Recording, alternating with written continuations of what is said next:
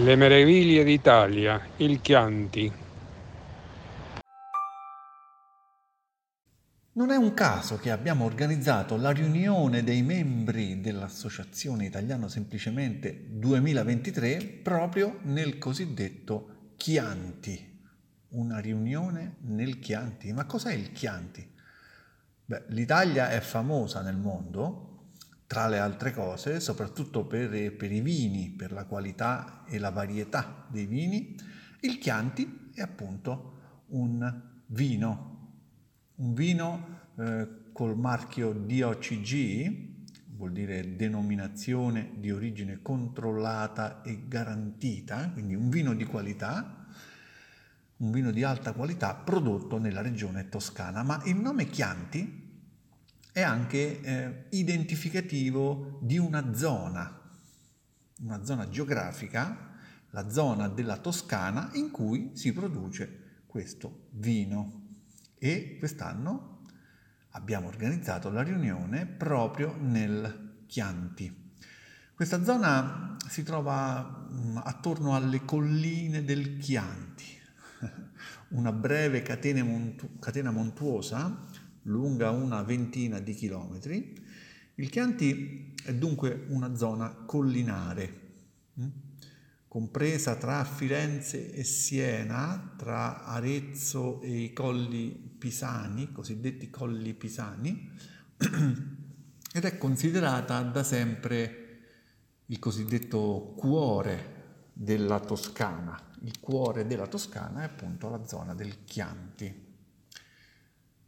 Questa zona, bellissima da un punto di vista del paesaggio, ospita tantissimi vigneti e anche boschi, ma anche dei suggestivi borghi medievali, cioè del Medioevo, e anche dei romantici castelli. È una zona assolutamente da visitare per i turisti, non solo per provare i vini e portarsene qualche bottiglia a casa, ma anche perché c'è una temperatura media annua attorno ai 14 gradi.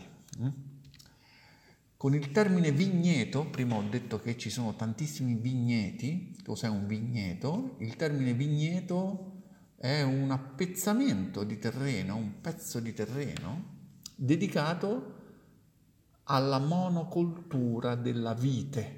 La vite, le viti al plurale, la vite al singolare, è una pianta, la pianta che ha come frutto proprio l'uva da cui si ottiene il vino. Cose banali forse per molti di voi. L'altitudine, cioè l'altezza rispetto al livello del mare dei comuni del Chianti, dei comuni che si trovano nella zona del Chianti, l'altitudine va dai 240 metri ai 600 metri, SLM si usa, in italiano si usa a questo scopo questa sigla SLM, che sta per metri sul livello del mare,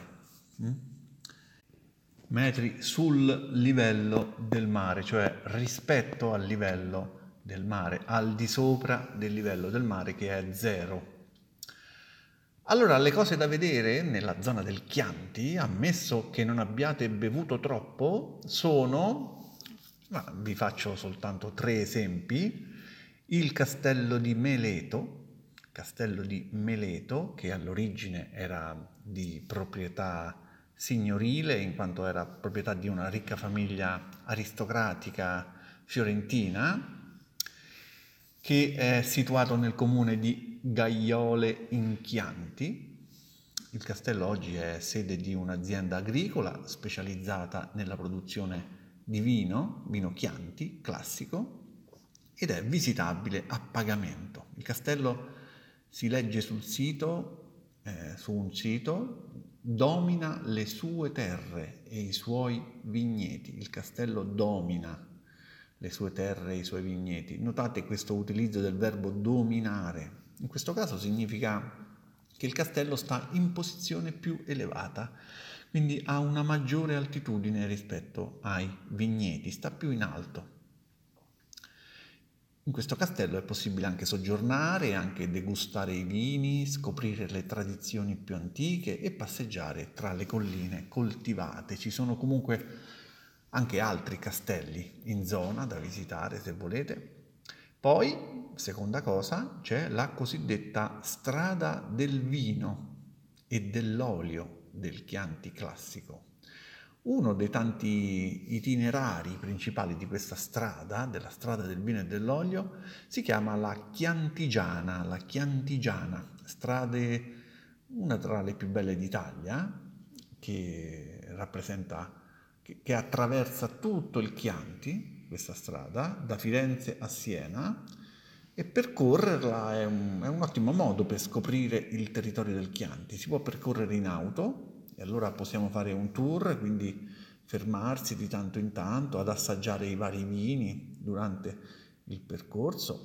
Si tratta di un tour enodegustativo, perché si possono degustare vari vini.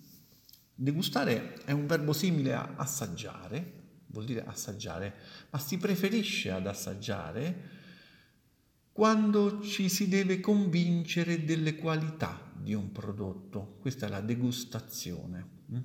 Quindi enodegustativo, perché si dice enodegustativo? Perché riguarda il vino, che in greco si dice einos. Enodegustativo quindi significa che si può assaggiare, anzi si può degustare il vino. Enodegustativo. Se non volete prendere l'auto, potete anche ricorrere ad un tour organizzato, ce ne sono molti. Poi, terza cosa, i borghi medievali. Beh, tra i borghi medievali da vedere, uno di quelli da non perdere è quello di Lucignano, in provincia di Arezzo. Il borgo di Lucignano è un borgo medievale che si trova al vertice di una collina, anche questo sta in alto, e si trova all'incrocio tra le province di Firenze, Arezzo, Siena e Perugia, ed è curioso per la sua forma ad anelli concentrici. Questo borgo ha una forma ad anelli concentrici. Gli anelli concentrici sono un concetto geometrico e praticamente, se guardiamo questo borgo dall'alto, si vedono come più cerchi, piccoli e grandi. Questi cerchi o anelli sono concentrici, sono formati dalle costruzioni presenti e sono uno dentro l'altro. Concentrici significa che hanno lo stesso centro. Concentrici, gli anelli sono concentrici, aggettivo concentrici. All'interno ci sono residenze d'epoca, appartamenti, bed and breakfast. Anche questo è un posto che vi consiglio. Mi fermo qui e per chi ne volesse sapere di più non vi resta che partecipare alla riunione dei membri di Italiano Semplicemente. Presto verrà pubblicato il programma della riunione, che si svolgerà dal 24 al 30 giugno 2023. Per chi è interessato a far parte dell'associazione e quindi a partecipare a questa riunione, basta inoltrare ufficiale richiesta nella pagina dedicata. Un saluto.